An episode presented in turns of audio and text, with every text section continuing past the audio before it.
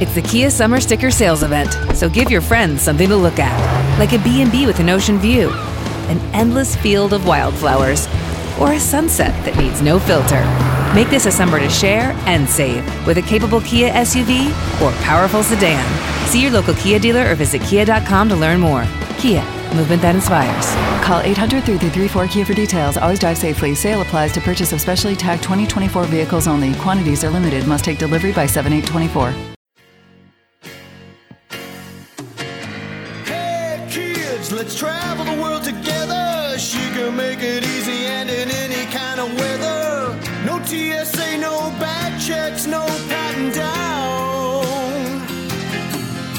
She's talking from the skies and sending lots of feel good sounds.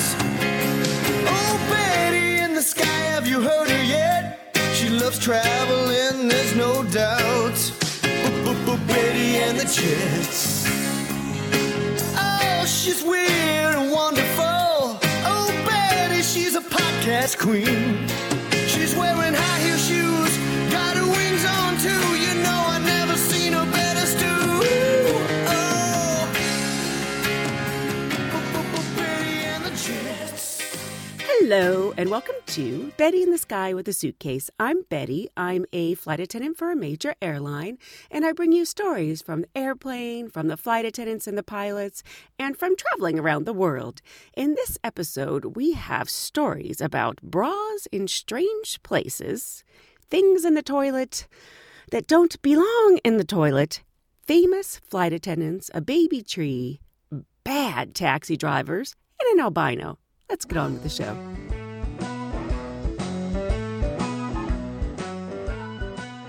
So, in the last episode of Betty in the Sky with a Suitcase, I told you some stories from my November big trip to Sulawesi, Indonesia. And I had so many stories from that trip that I didn't pack them all into the last episode, thought I'd stretch them out a little bit. And so when I was traveling, I saw some things in Sulawesi that I haven't seen anywhere else in the world. And I've been a bunch of places.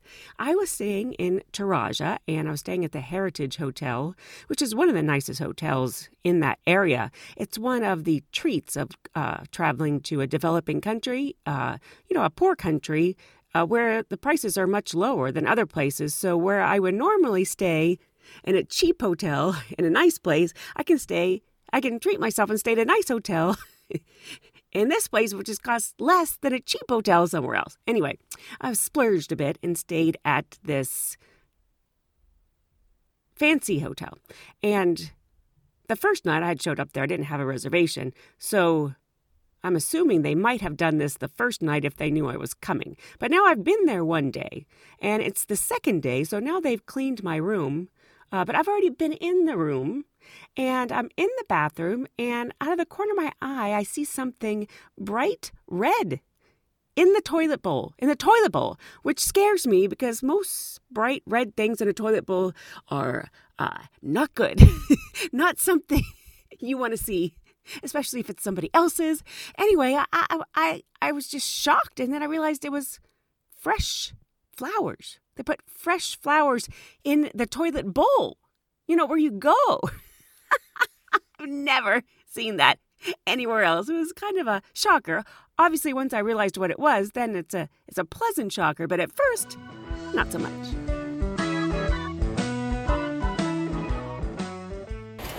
on an all-night flight to the west coast on a 767 after we first got them and um, we were all um, kind of shocked about the strength the force of the flushing of the toilet well on this particular night flight this uh, lady kept coming back to the jump seat and telling these flight attendants that there was a couple having very inappropriate uh, relations in a in a seat so the flight attendant went and uh, tried to talk to them, but by this time it was already too late. They were uh, in uh, flagrante, sort of. Anyway, in flagrante, and uh, so she uh, threw a blanket on him and just went back to the jump seat.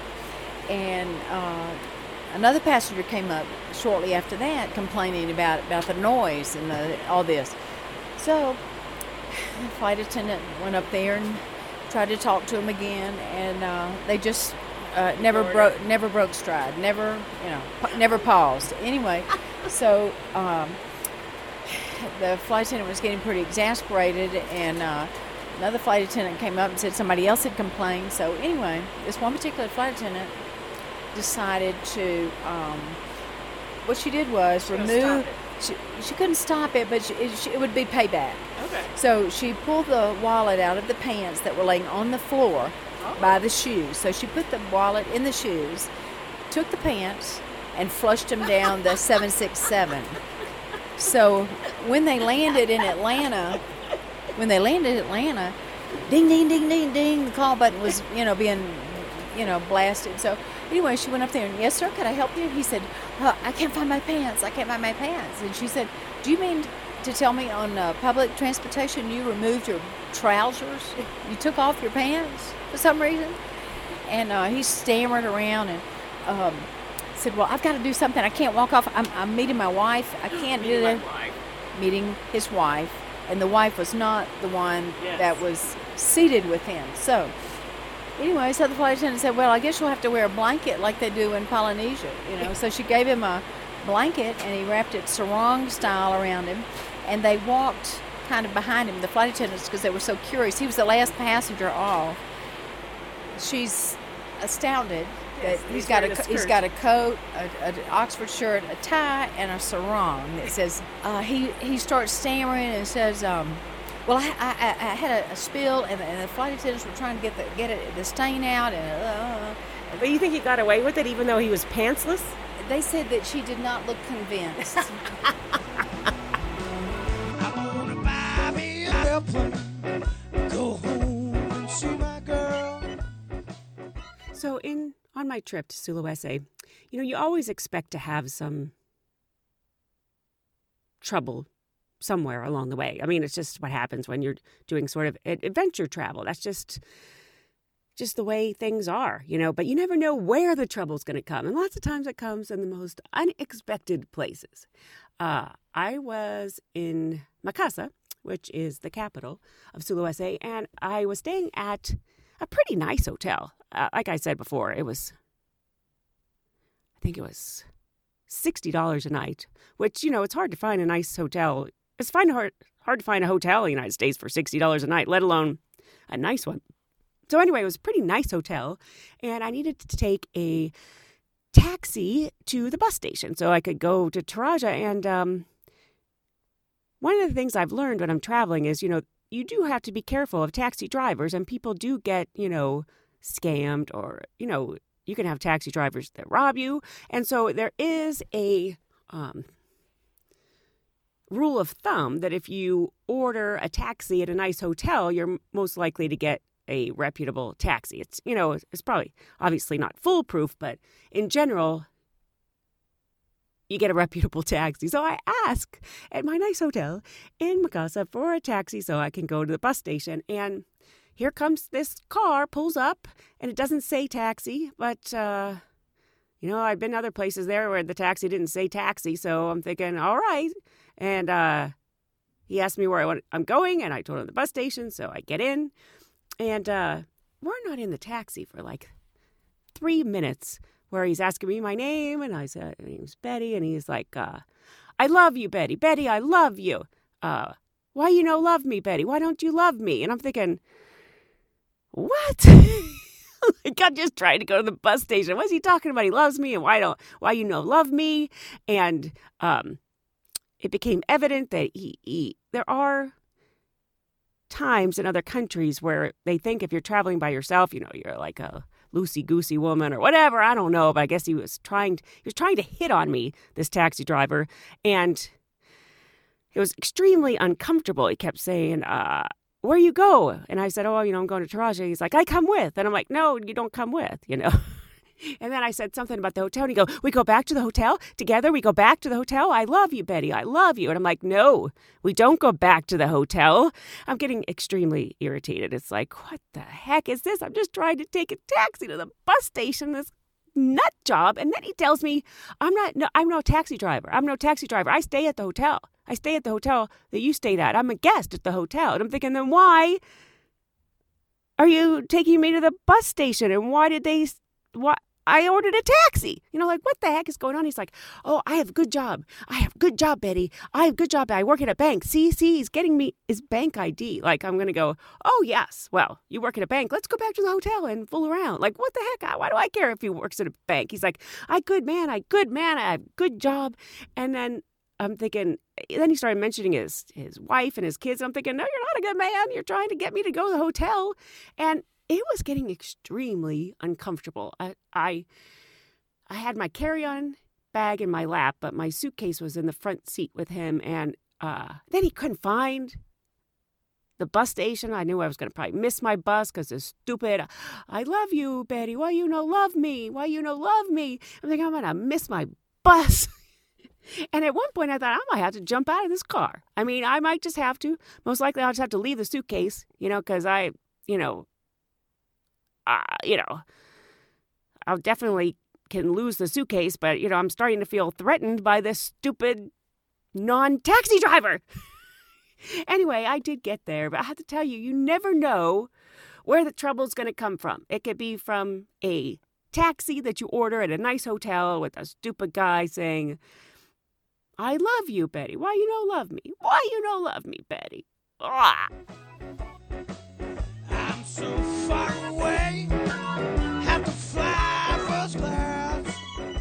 I was working a Rome flight and we're getting off the plane. You know, passengers leave stuff all the time. It's so common. We don't even think twice. You know, they're always leaving, you know, headphones, eye shades, neck pillows, you know, sometimes important things, you know, iPads, books, all kind of stuff.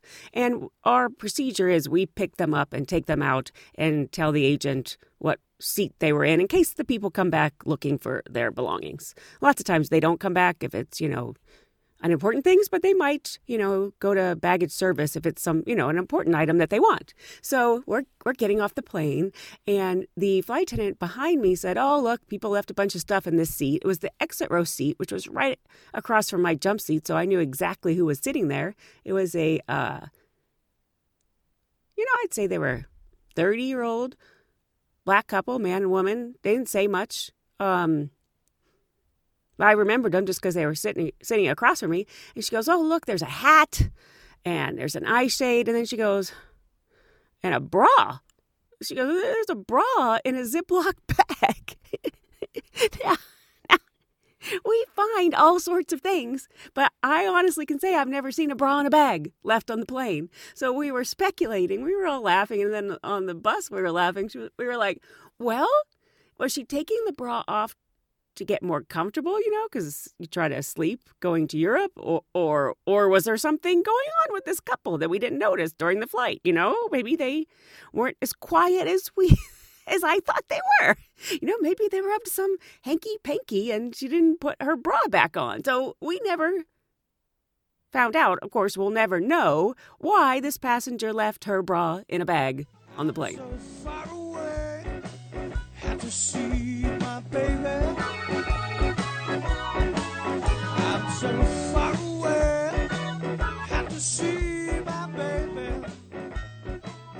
I actually recorded this little snippet in the Tangkoko forest of the hornbill, which is a very interesting looking bird that they call a flying dog because it sounds like a barking dog. Hornbill, they call it a barking dog? Flying, flying dog.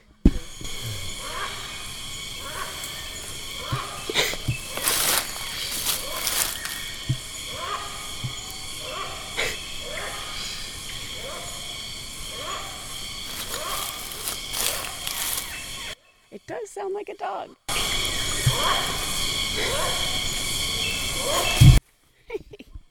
so you run into the same questions. People would say to me, um, uh, are you married? And I'd say no, and they'd say, why? Why? it's just strange the emphasis they'd put on it. And then they say, children, you you have children? And I'd say, no, no children. Why? Why?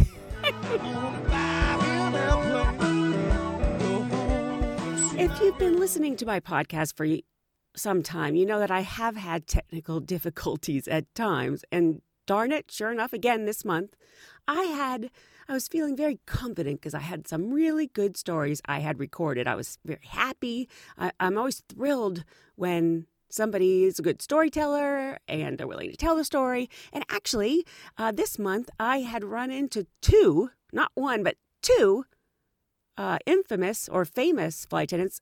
Basically, I'd run into the flight attendants who I have heard stories about, which is very exciting, especially if it's a story I've heard in many incarnations. You know, it gets told over and over again. And, you know, sometimes you don't even know if it really happened or not. But then you run into the actual person that it happened to, and it's like, ta da, you're the one. Actually, the one, um, it's one of my very favorite stories of all time. And if you listen to the podcast, you've probably heard it more than once because it is my favorite. Uh, but I had always heard, I'm not going to say his name, but I had always heard the name of the person who had actually done this. And I assumed he was no longer flying because this was a very long time ago. And well, first of all, I'll tell you the story. Again, you've heard it before, but it's such a good story.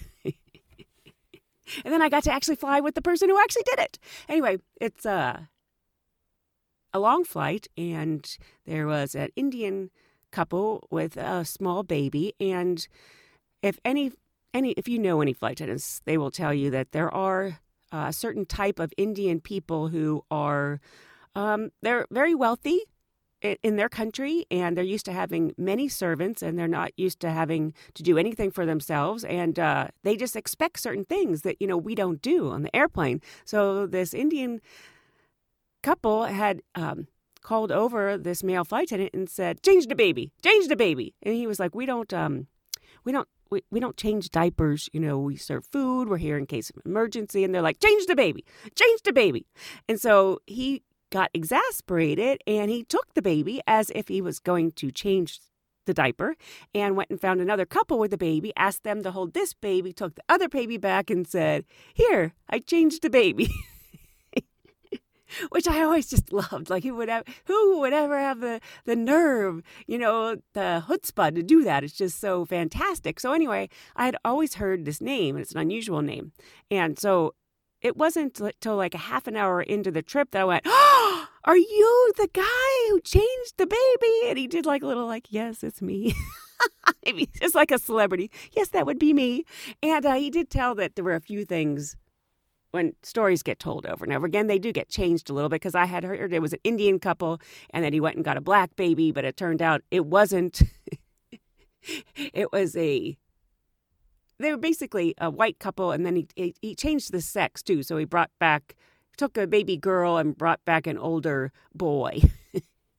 and he also told me that he got a, week off. He got suspended for this famous story, but it is true. I love to know that they are actually true. And then this other girl, uh, I started talking to her and I was mentioning I like stories and she said, "Oh, you you may have heard one of my stories. You know, a lot of people tell the story." And I'm like, oh, "Really? Uh, running into two celebrities in one month?" But this is this was the tragedy of it. I my recorder, I recorded her telling this famous story and it didn't record. And actually I, I had recorded like four stories and I've had trouble before with like the recorder being broken or the microphone not working, and I still didn't even know what happened this month. But I had, I went to listen to them, you know, and uh, to transfer them to my computer, and each of the stories was, you know, like two minutes, three minutes. One was like four minutes, and yet my recordings were like two hours and three hours. So it didn't record when I wanted to record, and then it recorded nothing or just, you know, ambient noise or in my bag noise for like hours. And then I wasn't even sure if it was broken. But anyway, I don't know. It's working now. I just missed these stories. So I'm going to tell you the one other famous story that I finally got to meet the famous person who did it. and she told it slightly different again when you hear hear it from the source. Uh, and I don't I don't know if you guys have heard this story before, but it is a famous story. She said she was on the beverage cart with a guy friend of hers, and uh, she was on the front of the cart, he was on the back, and he was doing this very nice bending down asking each person what they wanted to drink just to be a little more you know personal. He's just being above and beyond. And they get to this row and there's a very large woman with very large breasts like watermelon sized breasts, you know, large breasts, and out, and there's this baby. And this is how she's telling the story. She said, There's this baby just going to town, like, and she she was laughing because if her friend her guy friend is going to continue on what he's been doing for the whole flight he's going to have to bend down and they'll be like eye to eye or eye to watermelon and baby which of course he doesn't want to do. So he's like moving the cart. We have this little thing where we can um, you know if you, there's someone you don't really want to serve you might slow down. You know so she was slowing down so that he would have to get the baby and the boobs showing and bending down because she was enjoying this. And he didn't want to do that. So they're kind of like pushing and pulling with the cart to see who has to get this baby. So it, they're you know, it's taking a little longer than normal because both of them are, are, trying to make the other one serve the uh, open breasted baby.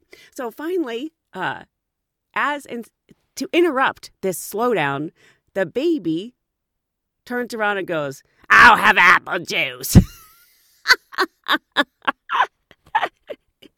she said it was like in a Chucky voice. Obviously, you know, definitely old enough to not be nursing anymore. He just stopped the and said, apple juice.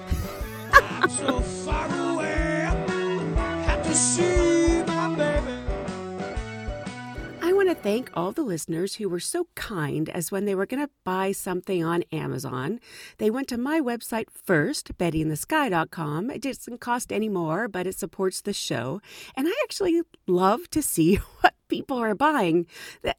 It's amazing the variety. Uh, this last month, you know, for Christmas, people bought a uh, Snow Joe, which is a snow blower. Somebody bought three Bearcat CB radios with pistol grip mics. Someone bought 27 tool sets. I guess those were gifts. Uh, Gore Tex boater pants. And somebody bought a book on the afterlife, stories of after death communication. I mean, there is some range in the listeners to this show. Thank you so much for anyone who went to my website, bettyinthesky.com, before ordering on Amazon. Uh, it supports the show and it makes me really happy. Thank you so much. Earlier, I was telling you about the flowers in my toilet bowl in Toraja, and uh, there was exact opposite situation in the Tangkoko forest where I stayed at a what they call a quote unquote homestay because there's no hotels there. You stay in somebody's house basically that they have rooms available for travelers. And I knew that I was going to be doing this because I went there specifically to see the tarsiers and the black crested macaques. So I knew I was going to have to stay in a homestay. And in in some of the online, you know, TripAdvisor, certain things like that. In other places I'd read, they'd called them quote unquote shabby homestays. And like they were saying that um, a lot of people don't go and stay at overnight. They just do a whole, you know, two hour drive from Manado go to the forest and do a two hour drive back so they don't have to stay at this quote unquote shabby homestay. So I had extremely low expectations. Uh, and I was pleasantly surprised. You know, I didn't think it was bad at all. It was nice. The food was good. The people were very friendly. Uh, I had my own room with my own bathroom. So to me, if, you know, that's not too shabby. but the funny part about this was if um, you wanted to use the toilet, or more specifically, if you wanted to flush the toilet, or if you wanted to have any uh, running water to use the shower, whatever, you would have to ask the uh, homestay owners if they could turn on the pump from the river so you could flush the toilet. it's basically the exact opposite of having flowers in your toilet bowl. You have to like, uh, can you turn on the pump from the river so I can go? Number two.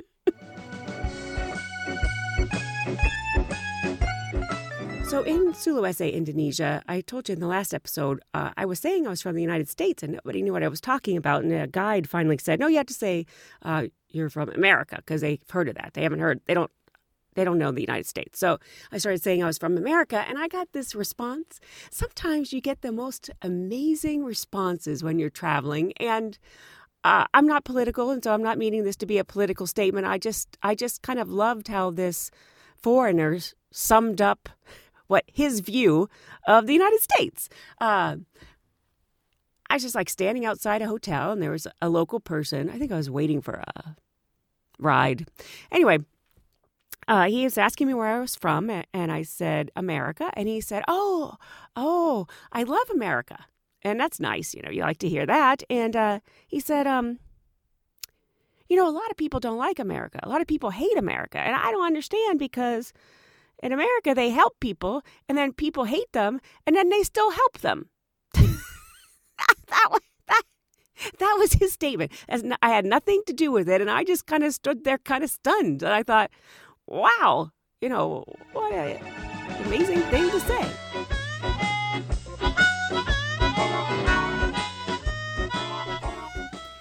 I was saying that I saw some things in Sulawesi, Indonesia that I hadn't seen anywhere else. And there's this thing I want to tell you about. I think some people might find it uh, off putting or upsetting, but in a way, I, I wasn't sure what I thought in the beginning. But after a while, I decided it was really kind of a lovely tradition that they do there in the in Toraja, which is uh, there's a specific ethnic group of Torajans, and they their culture. Uh, I told in the last episode, they have their culture is all about um, their funeral. They have these elaborate funeral, per, per, you know, uh, celebrations that last a week long. They have all these. Um, they slaughter a lot of animals. Anyway, their culture is all basically um, re- revolves around uh, the funeral and the burial. And they have this very interesting tradition. The other thing is, um, part of the reason why their traditions have survived is they are in a very mountainous area of Sulawesi. So they were sort of isolated. So their traditions have survived more than uh, some other cultures who, you know, have been influenced by, you know, the outside. So anyway, in Toraja, they have a tradition that you know, it's a poor country and a lot of people probably can't afford to go to the hospital. And so there are a lot of babies that die there. So, you know, the infant mortality rate. And because of this, they do have quite a few babies that die. And in their religion and in their tradition, they believe that 100%. They're totally sure that if a baby dies, it's going to go to heaven. So they have this really interesting burial tradition for babies. And what it is, is called a baby tree or a baby grave tree. And I had been reading in books, like one of the, they were telling you like things to see in Toraja, like the highlights, and they said you have to go see the baby tree. I was thinking it was a little tree. like I had no idea what a baby tree could be, but what it actually is, is a tree where they bury the infants. So they have this giant tree. It's a specific type of tree, and they they dig out a hole in the tree and they put the baby in standing up, and then they use bark from another tree to basically make like a door to keep the baby in the tree. And then they use um, like ropes from the tree to secure it. So it looks like when you're looking at the tree, it looks like it has a bunch of doors on it. And then this is the amazing part to me is so the bottom of the tree has fresh graves and fresh where babies have been put in the tree, but as you go further up the tree, the tree actually grows around the baby. So that because they're making that door out of bark and natural materials, the, the the tree grows around it. So at the bottom of the tree you have these fresh looking like doors. And then as it goes further up, all there is is a seam. Like it just all there is is a seam as to where the door was. The tree grows around the baby. And I, I know this might sound macabre and it's something people don't want to talk about dead babies, of course, but there is something beautiful to me about burying someone in, in something alive, something that surrounds them. So the life of the tree is surrounding the baby, like a like a hug or something. It was it's it's just fascinating to me. And actually quite beautiful. And every village in Toraja has a baby tree. And I'll put a picture of the baby tree on Instagram and on my website because uh, to me, I've never heard of such a thing. And uh, I don't know how they came up with this or how they knew that the tree would grow around the, I guess you'd call it grave, but to, to you know, hug the baby. I don't know how they figured this out or how, how it started, but really it's, it's just a lovely tradition.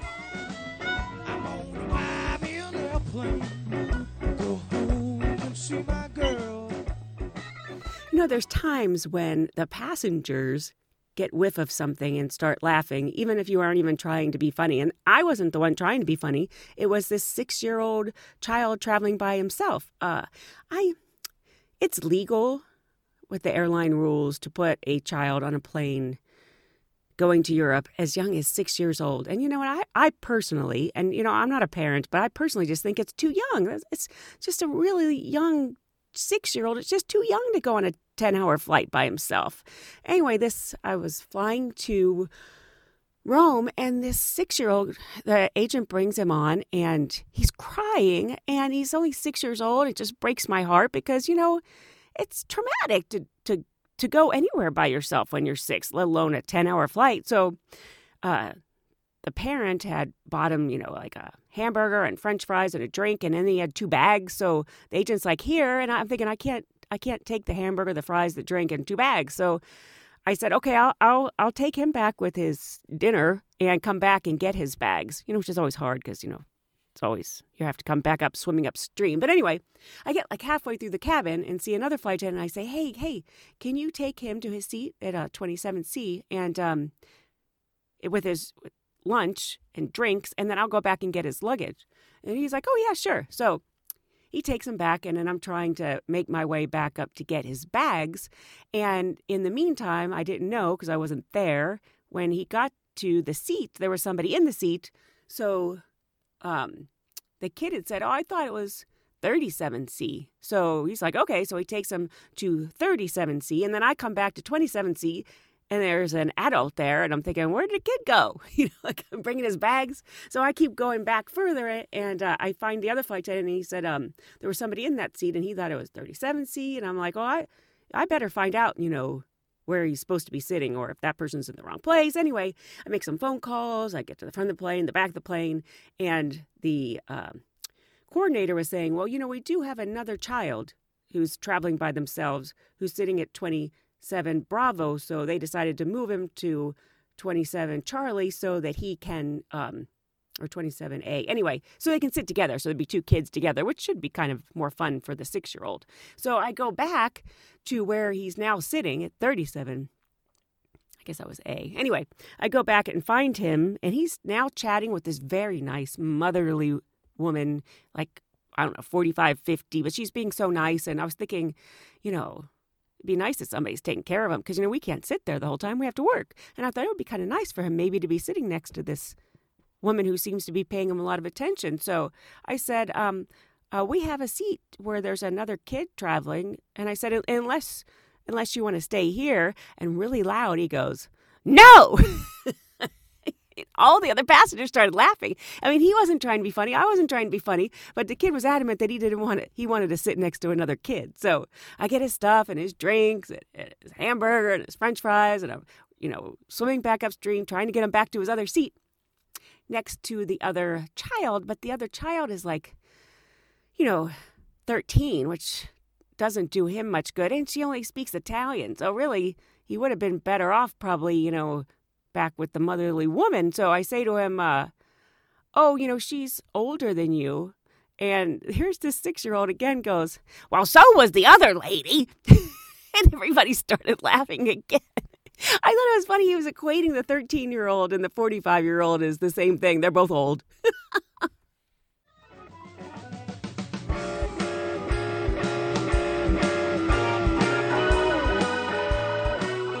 One last story from Sulawesi. I.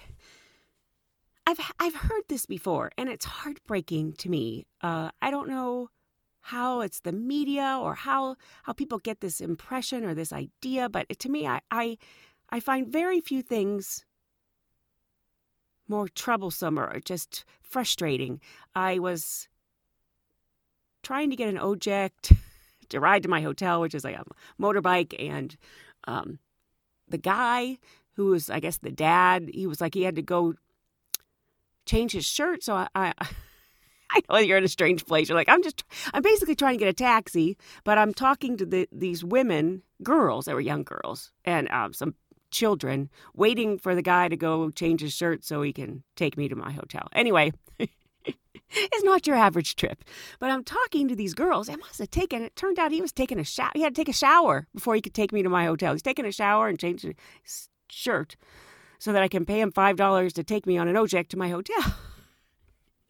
it's absurd, I know. But anyway, the point of this story is for like 30 minutes while the guy's taking a shower and changing his clothes, right, washing his hair, whatever, I'm talking to his family. There was like a 16 year old girl, a 12 year old girl, like a 20 year old, and some babies. Anyway, you know, I'm sitting at a table basically outside their house talking, and they started talking about how they liked my hair and they liked my skin.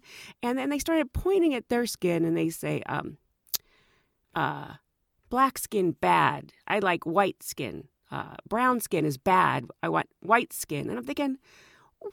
How in the world is? I mean, I don't even think they have television there. How in the world are they getting this totally wrong impression? Uh, how how are people brainwashed in Indonesia of, of thinking that their skin is bad. I mean, there's their skin is, if you ask me, is bad. I was sitting there saying, no, your skin's better. You know, like you're basically just tan. and I got this stupid pale white skin. Why, you know, why are you? And they all were very adamant. No, black skin bad. I like white skin. I wish I had white skin. I wish I had blue eyes. I wish I had blonde hair. And I'm thinking, gosh, you know, I don't know how many years and decades this totally wrong impression is going to last. And it, it just makes me sad that young women would think that their skin is bad. And in talking about, you know, white skin and brown skin and black skin, uh, I when I was in Toraja, I had two guides. Of course, they had brown skin, and uh, I am very pale. And um, they were talking about the albino buffaloes. For a minute there, I wasn't sure what they were talking about. They were talking about albino. They pronounce it albino, albino buffalo, because the buffaloes cost a lot of money to for them to sacrifice at their funerals. And uh, but an albino, or as they pronounce it, albino buffalo, costs like eight thousand dollars. So it's prized this albino buffalo. and I also I was laughing because I was laughing with the guides because I said a lot of the words are similar but just slightly different. The albino, albino, and then the taxis there were spelled T A S X I, which can be pronounced taxi, but it, instead of you know our way of spelling it, it's T A S X I. You know, just slightly different. So I was with these guys all day long and it's really hot and really sunny. So we were going to our next stop and I'm getting out my sunscreen, I'm putting my face and my arms, and I could tell see them looking at me. And I said, um, the albino needs sunscreen.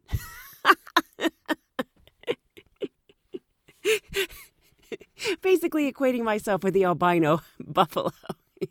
but you know, to them, I'm sure I seem like an albino or albino. Albino albino.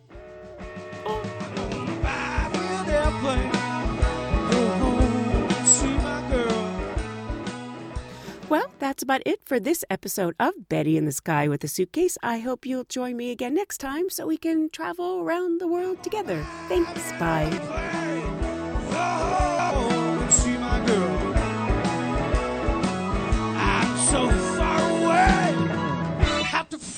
Fly first class.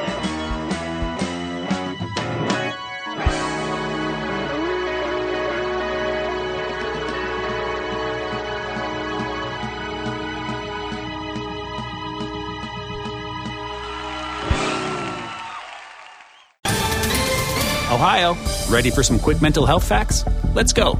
Nearly 2 million Ohioans live with a mental health condition. In the US, more than 50% of people will be diagnosed with a mental illness in their lifetime. Depression is a leading cause of disability worldwide. So, why are some of us still stigmatizing people living with a mental health condition when we know all of this? Let's listen to the facts and beat the stigma. Ohio, challenge what you know about mental health at beatthestigma.org.